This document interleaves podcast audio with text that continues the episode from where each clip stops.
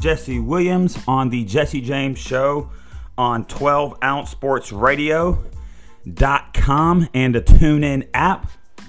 It is December 19th, 2018, and we have a good show for you today, or should I say, tonight. So, there is something that I wanted to cover to open up the show.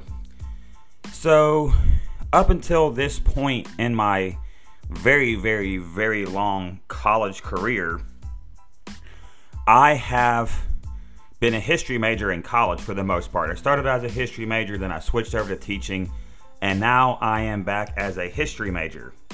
And so, and I'm, I'm actually changing my degree to communications to be able to, to, to be able to facilitate uh, this sports career that I want to do. Sorry, somebody was just hitting me up on on the phone, but I'm on the air.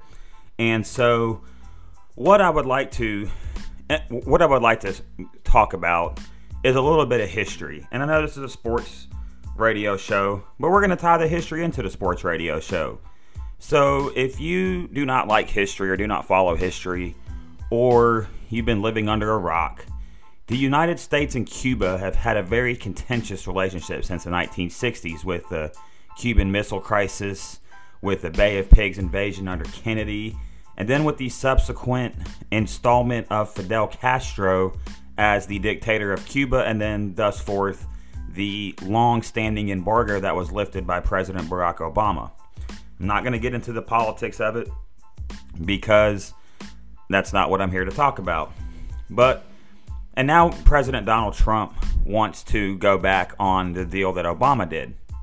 So, some interesting news came across the wire today on ESPN.com. And I'm going to read it verbatim. So, this is on ESPN.com. So, once again, I don't get sued. Major League Baseball, its Players Association, and the Cuban Baseball Federation reached an agreement that will allow players from the island to sign big league contracts without defecting an effort to eliminate the dangerous trafficking that has gone on for decades. The agreement, which runs through October 31st, 2021, allows Cuba to sign under rules similar to those for players under contract to clubs in Japan, South Korea, and Taiwan.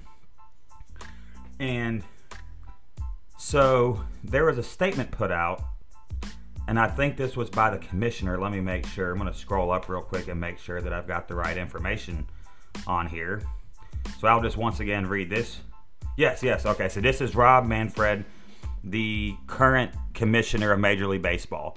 Quote For years, Major League Baseball has been seeking to end the trafficking of baseball players from Cuba by criminal organizations by creating a safe and legal alternative for those players to sign with major league clubs. Baseball Commissioner Rob Manfred said in a statement Wednesday. He goes on to say, We believe that this agreement accomplishes that objective and will allow the next generation of Cuban players to pursue their dream without enduring many of the hardships experienced by current and former Cuban players who have played Major League Baseball. So, it also goes on to say, depending on the quality of future players, the agreement could mean millions of dollars in future income for the cash poor Cuban Federation, which has seen the quality of players and facilities decline in recent years as talent went overseas. An agreement marks a step forward with the U.S. Cuba relations during a time of tensions between blah, blah, blah, what I've already said before. And so I didn't get to read a whole lot of this, but obviously, you know, Yasiel Puig was smuggled out of Cuba by traffickers linked to a Mexican drug gang, and he's gone on to play for the Dodgers and appear in two World Series. And so the union had also had a quote that says establishing a safe legal process for entry to our system is the most important step we can take to ending the exploitation and endangerment of Cuban players who pursue careers in Major League Baseball. This is Tony Clark, former MLB player, who's the head of the union. The safety and well-being of these young men remain our primary concern. Okay, okay, so I'm going to scroll back up and give some more information, and then we'll have a discussion about it. Okay, so only players under contract to the Cuban Federation will be covered in the agreement, and the Cuban Federation agreed to release all players 25 and older with at least six years of professional experience. So this won't be for everybody. They have to be on contract with the Cuban Federation, and they have to be 25 years or older. So I think this agreement is a good start. I think it's a step in the right direction. And hold on, I got a message real quick.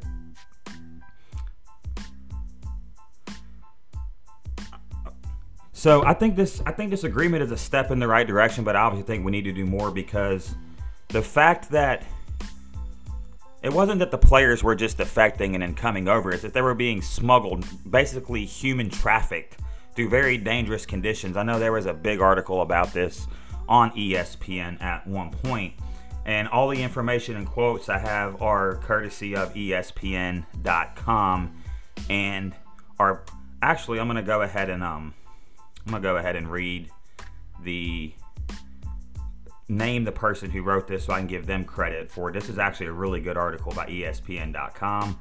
And this article, oh my goodness. It just says ESPN News Services. So I'm going to scroll down and see if there's an actual author to make sure that I give credit where credit is due. It just says it was the Associated Press contributed to this report. So it didn't actually give an author. So I think this is a very, very interesting development that obviously will hopefully make it safer for players from Cuba to be able to come over and play baseball without having to defect. Um, I'm not at liberty or have the information to speak on living conditions currently in Cuba. I know that Fidel Castro is obviously no longer in charge. I'm pretty sure he's dead by now. But I do think that it is important for us to recognize that we can take all the politics out of this and all of the personal feelings about Cuba or the current administration or even the past administration and just say congratulations for Major League Baseball, the Major League Baseball Players Association to making steps in the right direction. I know that Dan Le Batard was speaking today on some holes in the agreement, and I didn't get to hear that, so I'd be interested in going back because you know Le Batard's Cuban American, his dad's from Cuba, and so this hits home for him. So I would really like to either read or go listen to what he had to say about this because obviously this hits a lot closer to home to him than it does to me. And so I think that this is a step in the right direction for baseball. And I think that it is something to be celebrated. And it's establishing a legal precedent for these players to be able to come for Cuba without having to defect and leave their families behind and maybe never being able to play. Okay. Cuban this article also says that Cuban-born players have a long history in the major leagues, led by Manny uh, Minoso with nine All-Star selections, Tony Oliva, Camilo Pascual, Tony Perez, and while Puig, Orlando, and Livian Henderson or Aroldis Chapman have become stars, and this goes on to talk about the bus, but I don't really care about all that. And I want to say Jose Abreu just came out and said that he was happy about this, as was Yasiel Puig. So congratulations for baseball for getting something right. Not not saying that baseball doesn't get things right, but I think it was this was an important step for baseball to take, and I'm glad that it happened. And so, and I and the winter meetings are going on, and so this was a nice reprieve from where's Bryce Harper going to end up? Because I don't think we'll really know that until probably January or February. And I know it's a really exciting time for baseball off season. I know a lot of people are wrapped up in what's going on in the NFL, but every once in a while, and most nights, I would like to take time on this radio program to talk about things that are happening in the real world that impact real people's lives. And I think it's important, like I said last night, that we address these real issues in light of the other things that are happening in the league.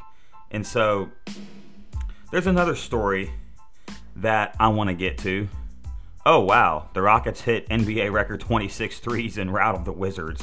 Well, if you listened to the show last night, before I get to the story I was going to talk about, I was talking about how bad the Wizards were last night. And I predicted that they would lose this game. Now, I did not think that Houston would come out here and hit 26 threes. So I'm going to look at this box score. Oh, it was 136. So they lost by 18. So the Wizards are now 12 and 20. And the Rockets have kind of come back. So let's see. They hit 26 threes. So let's see. PJ Tucker hit three. Chris Paul hit five. James Harden hit six. Eric Gordon hit four. So that's 18 of their 18 of their threes came from their starters, and then they had a couple of other ones sprinkled in there. I gotta go. I gotta go look at this Rockets box score because this is getting ridiculous. I'm, I'm sorry, the Wizards. So Trevor Ariza played 36 minutes and had 15 points. Jeff Green had 12. Some dude named Brian I never heard of had 12. Bradley Beal had 28, and John Wall had 18 with 12 assists and had a, and a, had a negative 19 plus uh, minus um, while on the court. And so, yeah, not looking good for the Wizards out here. Not looking good at all. Toronto came back and beat Indiana. Boston just lost to Phoenix. What is now? Ooh, Utah's actually beating Golden State with two minutes left in the game, so we might keep up on a couple of these games. So I'm kind of going off um, on a tangent here. So, but 26 three pointers, and of course, if anyone is going to do it, it's the Rockets. Now, what I would be interested in is how many threes they actually took. So, we're going to scroll down to the end of the box score. They hit 26 out of 55. That's actually not terrible, but they did shoot 55 threes. So they they shot 32 pointers and 55 threes. I don't know if that's sustainable in the long run, but they also had 30 assists to 15 turnovers. So for every two assists, they were having a turnover, which isn't terrible. Um, Gerald Green was out here with four threes. I think that's Gerald Green. Let's check it out. I can't keep all these greens in the league straight. Yeah, Gerald Green. I thought he played for them. He's averaging seven points a game off the bench for them. So good for the Houston Rockets. I still think they're in trouble because obviously you still gave up 118 points to a very disappointing team and you aren't going to be able to sustain that. You're going to have to play some kind of defense once it comes playoff time if they get into the playoffs. Switching gears. Actually, you know what? Before we do that, we're going to take, we've been on air for 13 minutes and we have talked about two topics now. So I think it's a good time to take a quick commercial break. This has been the Jesse James Show on 12 Ounce Sports Radio and TuneIn app. We will be back after these messages from 12 Ounce Sports Radio.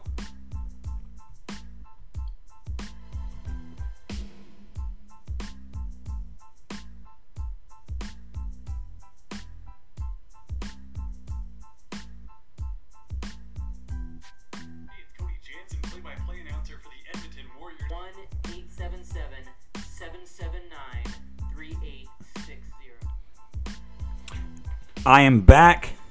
This is Jesse Williams on the Jesse James Show, which we might end up changing that to like the Jesse James Sports Show or something along those lines. But for now, it'll be the Jesse James Show. And we are live on a Wednesday night on 12 Ounce Sports Radio and TuneIn app. And so I think we had a very good last segment, but I got a tweet from my buddy Ian Hull, who is a one of my co-hosts on the Kicker the Outlaw with the Villain, and he hit me up, and you can find the Kicker and the Outlaw with the Villain at ko underscore Sports Talk. And real quick, I'm gonna shout out Ian's tweet. Oh, there it is, Ian at I A N H U L L one two O Z S R tweeted at me. Should fans be able to yell anything they want at players? Hell no. All right. So I know this is an interesting topic, and I have gone on and on about this with people on Twitter. And a lot of fans think that because they pay tickets, that they can go to sporting events and they can just say whatever they want to people. And they feel like because they paid the price of admission, that that means they're just allowed to do whatever the hell they want. Well, let me po- put a poke a really big hole in that logic for you, real quick. not saying that this is what Ian said, you just asked the question. Here's the problem with that logic. So you can pay to go to anywhere. You could pay to go to a concert. Okay, we'll use we'll use a uh, like an opera because I, I, remember hearing a story about Shia LaBeouf one time getting thrown out of an opera for being drunk. So you know, Shia LaBeouf is a, an actor, and he's kind of, uh, I think he's Irish, and he's he, he's or Scottish. I don't know where that dude's from, but I know he's really obnoxious. And so he paid the price of admission to go to this opera, and he acted a fool, and they kicked him out. So just because you pay tickets doesn't mean you can just say whatever the hell you want to people. I think that fans should be able to express their opinions. I think that you should be able to yell at players, but I don't think you can just say whatever the hell you want to people. And that's people always tell me this is America. We live in a free country. I can say whatever I want. Yes, you can, but just remember there are consequences for the things that you say. And this is a hard one for me because assault is illegal in this country, and I'm not advocating physical violence of any kind. But just know that if you walk down the street and you see somebody and you think because it's America and you got freedom and you can just say whatever the hell you want to people, if you get punched in the face, and that's on you. Um, I'm not saying you will get punched in the face, but I'm saying if you walk in the wrong neighborhood, let's say you're a white guy, right, and you're walking through a neighborhood and you see a black guy and you just blatantly call him the N word. I think that if you get punched in the face for that, that you had that coming. Now, to be fair, if you punch somebody in the face for saying something bad to you and they sue you, I mean, it's still like not legal to punch people in the face. But I'm just saying that I'm always very careful about how I interact with people, or at least I try to be, because you do not know what someone is going through on that day. And I hate this about fans. Fans act like because they pay for a ticket that they're somehow more important than the player. Well, explain to me how that makes sense. They're like, well, the players wouldn't be here if it wasn't for the fans. It's like, listen, there wouldn't be fans without sports, dummies.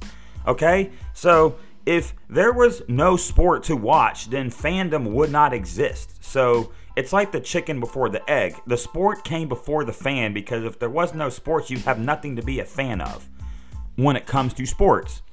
That's how I feel on the matter. So I hope that answered your question, Ian. But I'm, I mean, I'll stay on this topic for the next 10 minutes just because it's so crazy, and especially when it comes to college sports.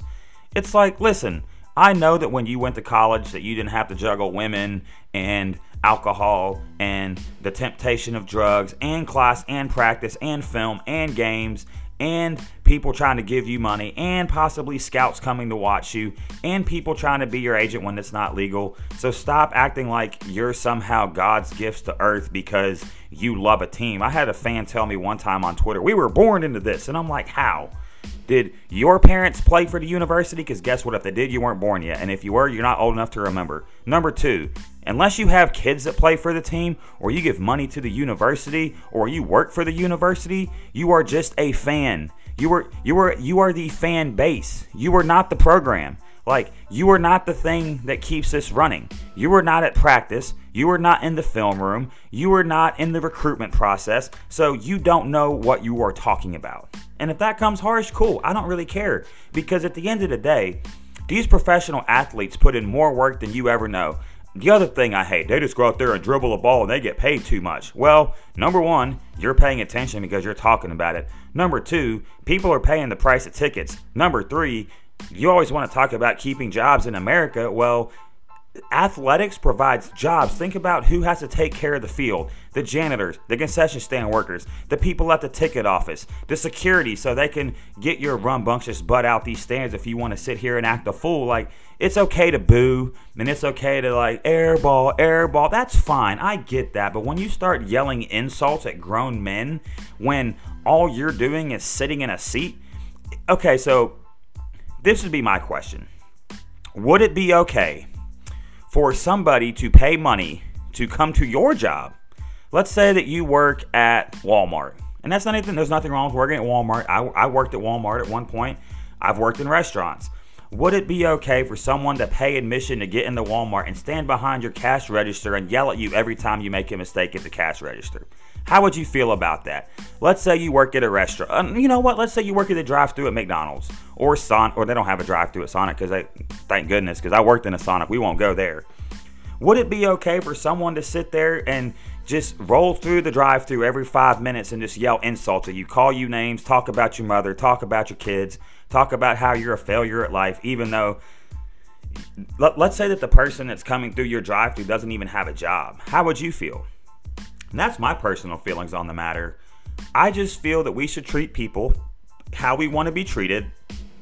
And fans have gotten this sense of entitlement that they are just way more important than they actually are.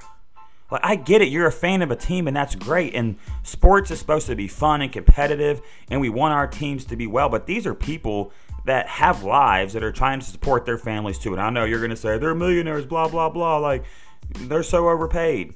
Well, why don't you go find a job to help? Because you know what? Nobody in this world is overpaid. Do you know why?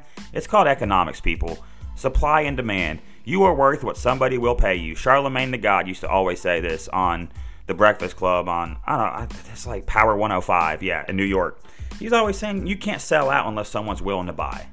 So he's like, I've been waiting to sell out. I've been waiting for someone to pay for me, and that's the thing.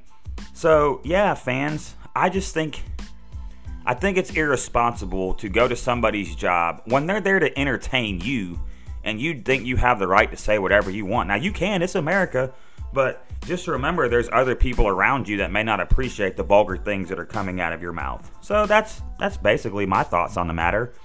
So that's been my fan rant. And like I said, I'm not anti-fan, I'm anti-idiotic fans. And for all you people who want to tweet college players' parents, like these are the same people that when I came back from Africa with the military, right? So I've been to Iraq and Africa. I said that last time. I've been in the army for 14 years now in January. And me, Ian, and David started the Rehab Sports Guys, and we were posting uh, videos on Facebook Live. And we started our own Facebook page, and we boosted posts, and we are getting like 4,000 views, right? Dude, there were all these people like, I can't believe you talk about the NFL. You're unpatriotic. You need to get a job. You need to do something with your life. Okay, Mr. Twitter fan or Mr. Facebook fan, you're telling me I need to do something with my life and I and I, I, I, very sarcastically was like, I just served my country for two times. Like, what are you doing with your life? Guy never responded. Uh, my thing is, I'm not bragging about my service. My thing is, I have done plenty with my life, and I don't have to defend that. Like, I have a job. I've gone to school. I'm married. I take care of my responsibilities. And you're telling me to get a life, but you are talking to someone on social media that you've never met before, criticizing them because of a game that they like to watch. Now, whether you like the players kneeling and all that, that's none of my business, and that's really none of your business how I feel about it. I fought for the right for people to be able to do what they want to do and express themselves.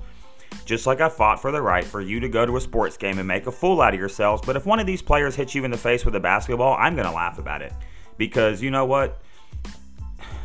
I just I feel like people are getting too big for their britches and in the era that I grew up in, that would not be tolerated. So, we are going to take another quick commercial break. We have been on air for 28 minutes, and we will be back for the second half of the show. This is the Jesse James Show on 12 Ounce Sports Radio and TuneIn app. We will be back after these messages from Scout Team Radio, Fake Ed Orgeron, and 12 Ounce Sports Radio. Thanks for tuning in. We will be right back.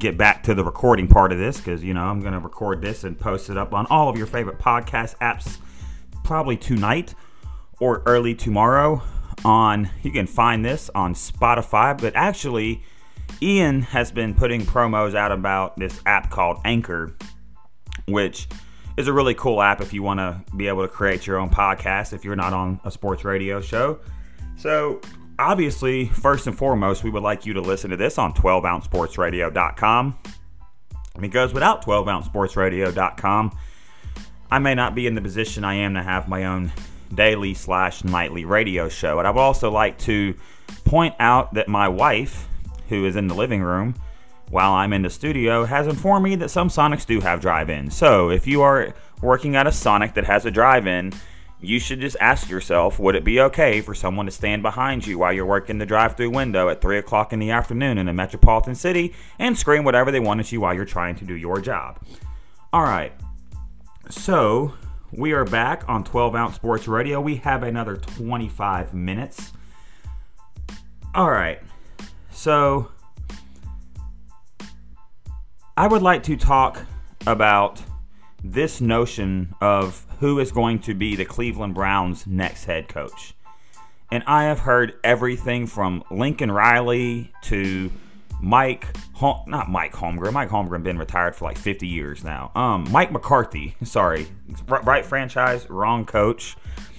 Um, right franchise, wrong coach. So Mike McCarthy. I've heard Lincoln Riley. I've heard the offensive coordinator Kitchens, who is doing a phenomenal job with Baker Mayfield. Mind you, he's a rookie. They don't have a full season of tape on him yet. Not saying Baker won't be good.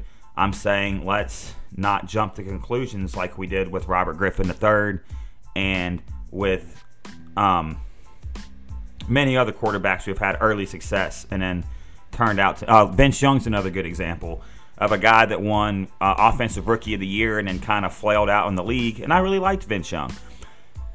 Colin Cowherd. I sat up here and I defended you on my own radio show about uh, me agreeing with you on some things. Nick Saban, now, now mind you, I did not listen to the clip or to the show because I was watching the Blacklist, catching up on there. So when the new season comes out, I can be all caught up. Great show, by the way. And so I I was on the ESPN app and it came, or maybe I was on Twitter. It came across somewhere that I saw that the prospect of Nick Saban coaching Baker Mayfield in the NFL. I don't think that would work at all. I think that Nick Saban has already tried the NFL, and I and, if someone could look it up and to ask me, or maybe I can look it up real quick, see how old Nick Saban is. How old is Nick Saban, Google? Okay, cool. The first thing that popped up. Nick Saban is 67 years old. Ooh, Nick Saban's birthday is on Halloween. I had no idea. Nick Saban was born in 1951. Guys, Nick Saban's not going to go coach the Cleveland Browns. I'm sorry, that's one of the worst.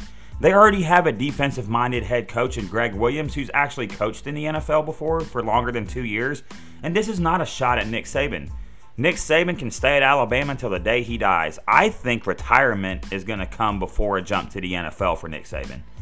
And I don't think that it's because Nick Saban's scared of failure, but I just don't think. And I'm not, I like Baker Mayfield. I am not under the impression that Baker needs to change and be a cookie cutter quarterback and be placed in that, he I don't think he needs to be placed in a box. I think that Baker needs to be able to be Baker because I feel that's the thing that makes him great.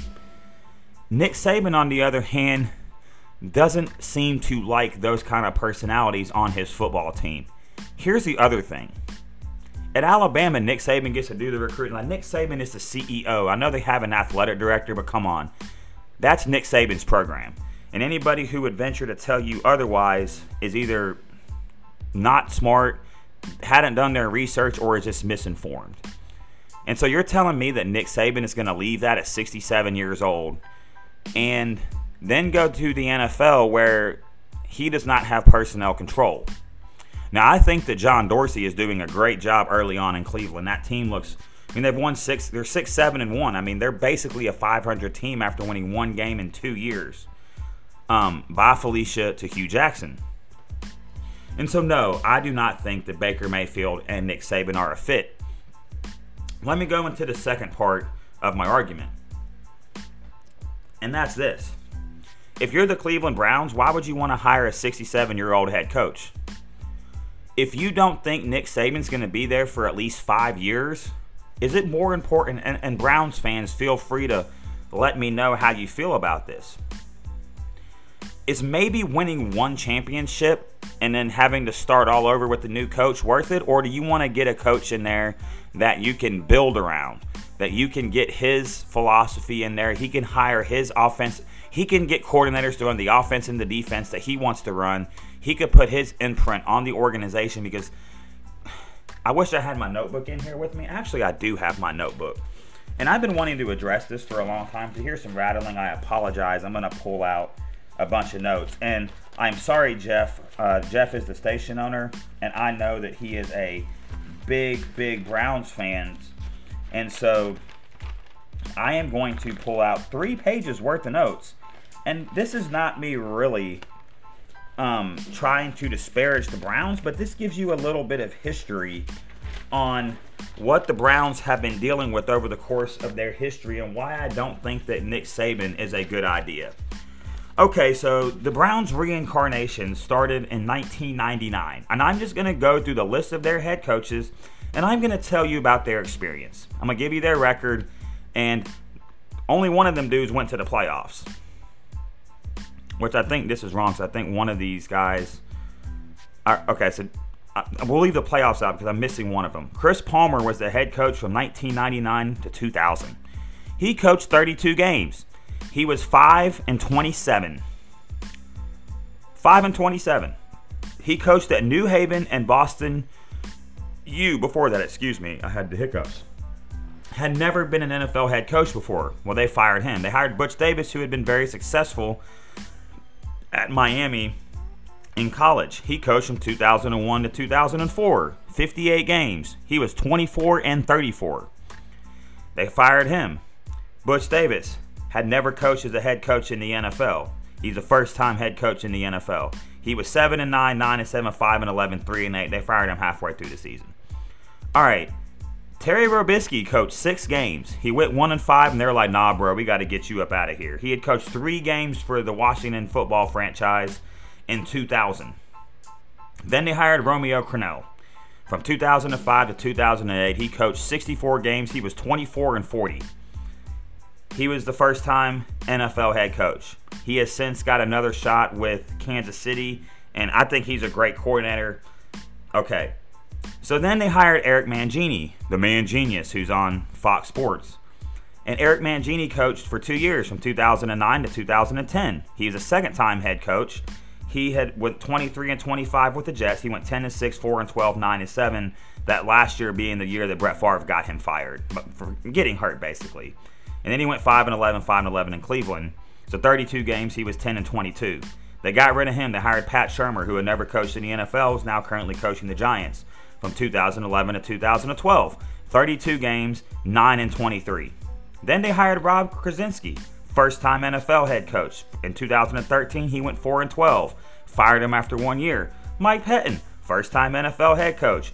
2014 to 2015. 32 games, he went 10 and 22.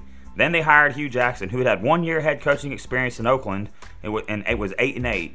He had 40 games. He was 336 and one. They fired him. Now they hired Gregg Williams, who was 19 and 31 in Buffalo. Okay, six first-time head coaches. One guy with three games as a head coach. One guy with one season as a head coach, and Mangini had coached three years before that. Here's the thing, and I'm not saying that head head coaches now have to have previous NFL head coaching experience because obviously your Sean McVays are of the world are doing very well as first time head coaches. But this is the Cleveland Browns. This is the organization that once the owner asked the the owner, and if it's true or not, I don't know, but the owner said that a homeless man told him he should draft Johnny Manziel. See how well that worked out. Okay, let's go through the list of their general managers. Cleveland's general managers Dwight Clark from 1999 to 2001. Butch Davis from 2001 to 2002 to 2004. So they gave him player control. That was smart. Phil Savage 2005 to 2008. George Kokinis, I guess is how you say his name, 2009. Tom Heckert 2010 to 2012. Michael Lombardi 2013. Ray Farmer, 2014 to 2015. Sashi Brown, 2016 to 2017. And then they hired John Dorsey. Okay, let's look at the quarterbacks. So, from 1999, so there's a whole list of these quarterbacks. So, from 1999 to 2003, they had Tim Couch, started 59 starts. Tim Couch to this day has started more games for that franchise than anybody else. Right? Do you know the quarterback with the best record is Brian Hoyer at 10 and 6? So, Tim Couch, 59 starts, 22 and 37, win loss record, 64 TDs, 67 interceptions. Luke McCown, 0 and 4, 4 and 7, inter- t- touchdowns, interceptions. Charlie Frye, 19 starts, 6 and 13, 14 to 23. Brady Quinn, 12 starts, 3 and 9, 10 touchdowns, 9 interceptions. Colt McCoy, 21 starts, 6 and 15, 21 TDs, 20 interceptions. Brandon Weeden, 20 starts, 5 and 15, 23 touchdowns, 26 interceptions. Johnny Manziel, 2 and 6 as a starter. 7 TDs, 7 interceptions. Spurgeon Wynn started one game, and he was a sixth round pick. DeShone Kizer, oh, okay. Well, then you have, those are, those were the drafted quarterbacks, right? The well, oh, oh, sorry, and then DeShone Kizer, 15 games, 0 and 15, 11 touchdowns, 22 interceptions, and 53.6 completion percentage. Okay, these are all the quarterbacks that they had as a free agent. Doug Pederson, now the head coach of the Eagles, eight starts, one and seven, two TDs, eight interceptions. Kelly Holcomb, 12 starts, four and eight as a starter, 39 touchdowns, and I'm sorry, 10 touchdowns, nine, and I'm sorry, no, yeah, 39 touchdowns, 38 interceptions and he actually went to a playoff game. Jeff Garcia, who had had success before in the NFL with, um, I know he ended up being in Philadelphia later, but he had played in San Francisco at TO. 10 starts, 3 and 7, 10 touchdowns, 9 interceptions. Trent Dilfer, 11 starts, 4 and 7, 11 touchdowns, 12 interceptions. Derek Anderson started 34 games, 16 and 18, 46 touchdowns, 45 interceptions. Seneca Wallace, 7 starts, he's 1 and 6, 6 touchdowns, 4 interceptions. Jason Campbell, 8 starts, 1 and 7, 11 touchdowns, 8 interceptions. Brian Hoyer, 10 and 6, 16 games, 17 touchdowns, 16 interceptions. Josh McCown, man, they had they had two McCowns on this mug. I'm surprised K didn't play for them. Uh, 11 starts. He went 1 and 10, 18 touchdowns, 10 interceptions. Robert Griffin III, 5 starts, 1 and 4, 2, inter- two touchdowns, 3 interceptions. Cody Kessler, 8 starts, 0 and 8, Six touchdowns, three interceptions. Baker Mayfield now has six wins this year. Here's my point about listing all those stats. If you're the Cleveland Browns, you have to be committed to Baker Mayfield and you have to have a coach that is going to be committed to Baker Mayfield, which means you don't want to go get a Nick Saban who has proven that he is okay with game managers. Game managers, before you think I said something else that disparages a group of people in this country, because it's obviously not what I said. I think I think Mike McCarthy's a good fit. I think Lincoln Riley's crazy if he loses, if he leaves Oklahoma just because he's proven that he can win with Baker. He's proven he can win with Kyler Murray. He's once again in the college football playoff. I think that eventually, if he gets a good defensive coordinator, he'll win a national championship at, at Oklahoma. I just, I think it should be Mike McCarthy. That's who I would hire. I, I believe and, and Colin Cowherd has said this, and I agree with this. I think with young quarterbacks, they need young offensive coaches.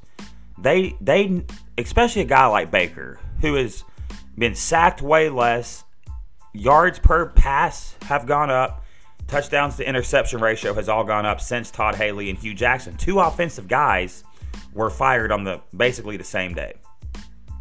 So why bring in a defensive guy like Nick Saban at 67 years old? And Nick Saban is very much my way or the highway kind of guy. And I don't mean that in a negative way. He's he's a lot like Belichick. He's the no nonsense.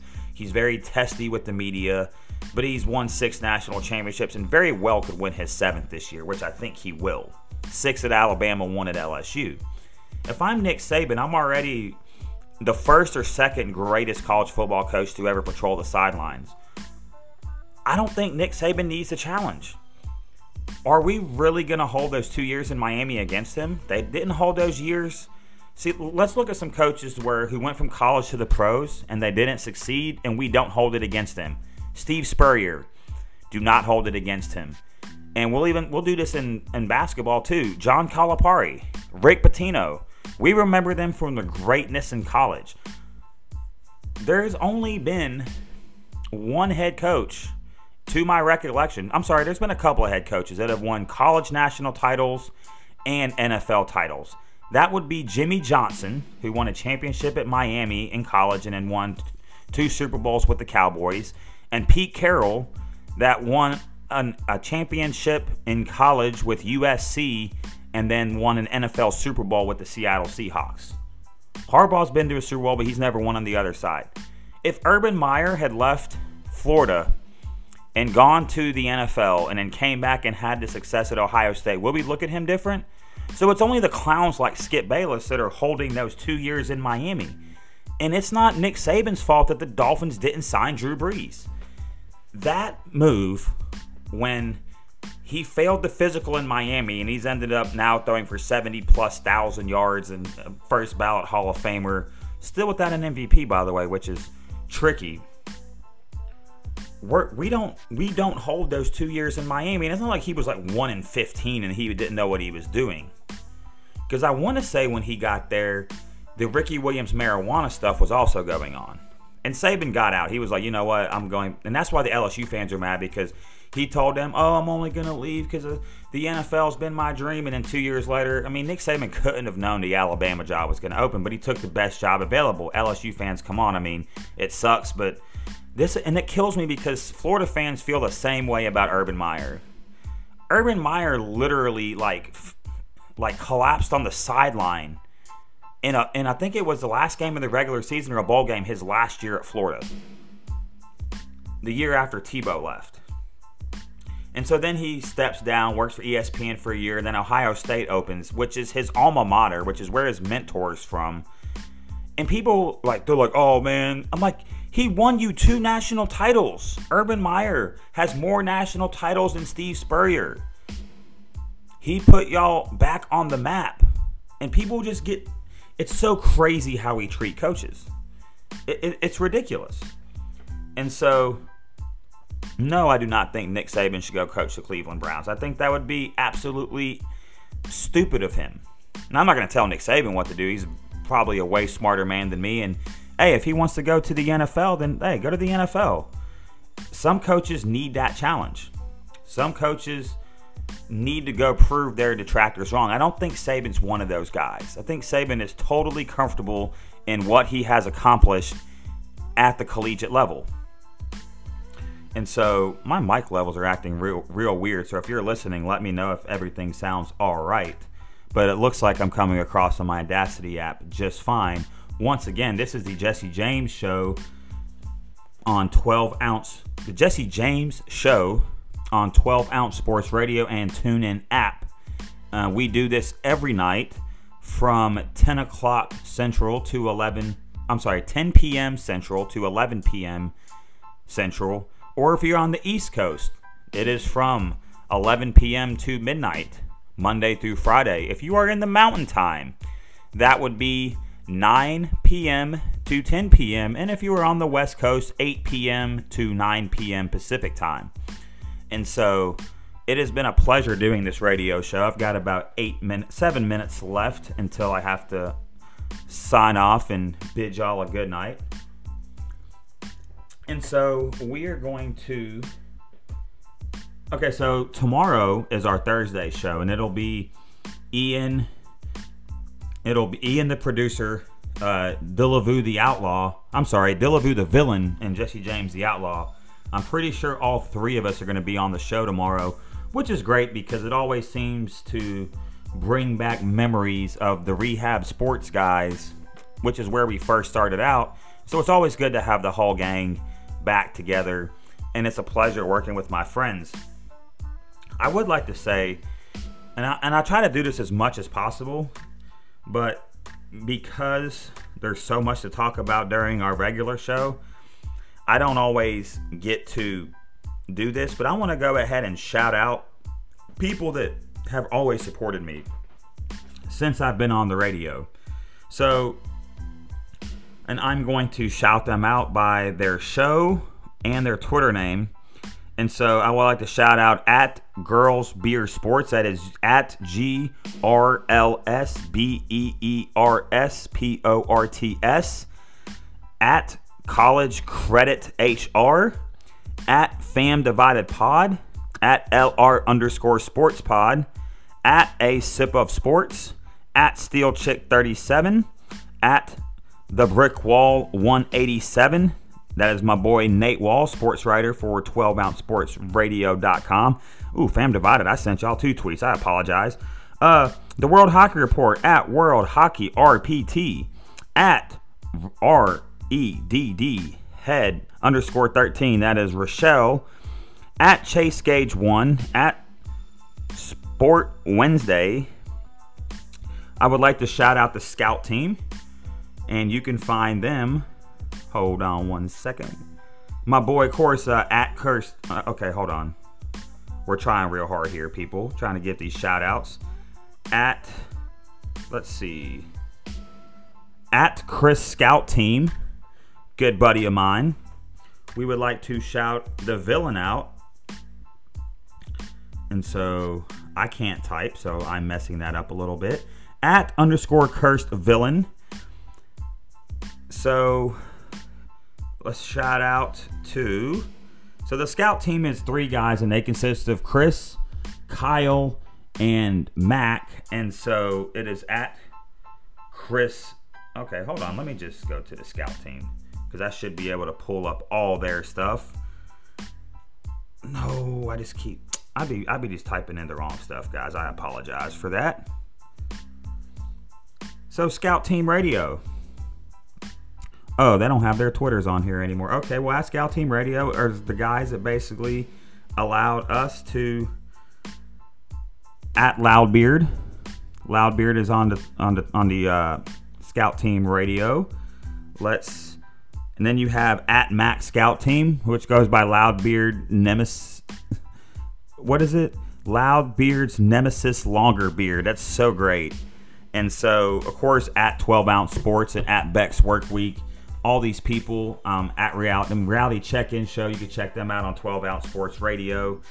Um, let's go ahead and see what their Twitter is. So at reality check in. So that's at R E A L I T Y C H E C K N underscore. If I oh at Steffi tweets, of course. That's always been a big supporter, and uh, I want to shout out all my all the Stephanies. That, and then the funny thing is, they're all there's three Stephanies, and they're all fans of different teams. So Steffi tweets. You could find her at at Steffi tweets. That's S T E P H I E T W E E T S.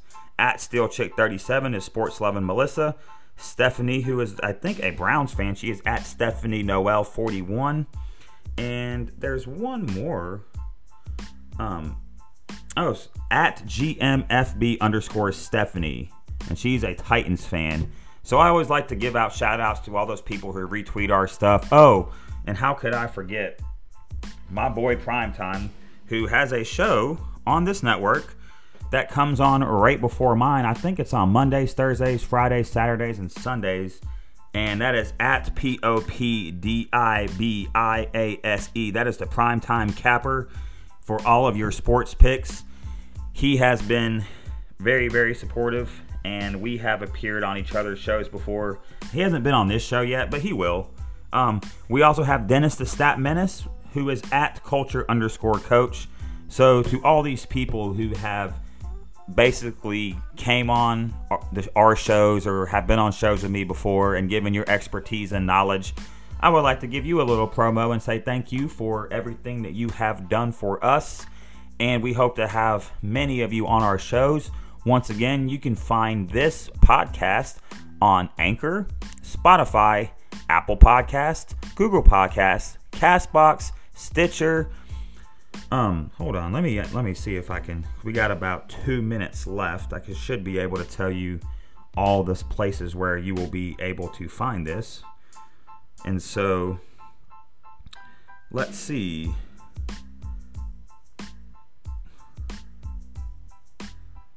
Oh no, I can't find it. Okay. Okay, well maybe I can't find it because usually it'll tell me. Oh, there we go.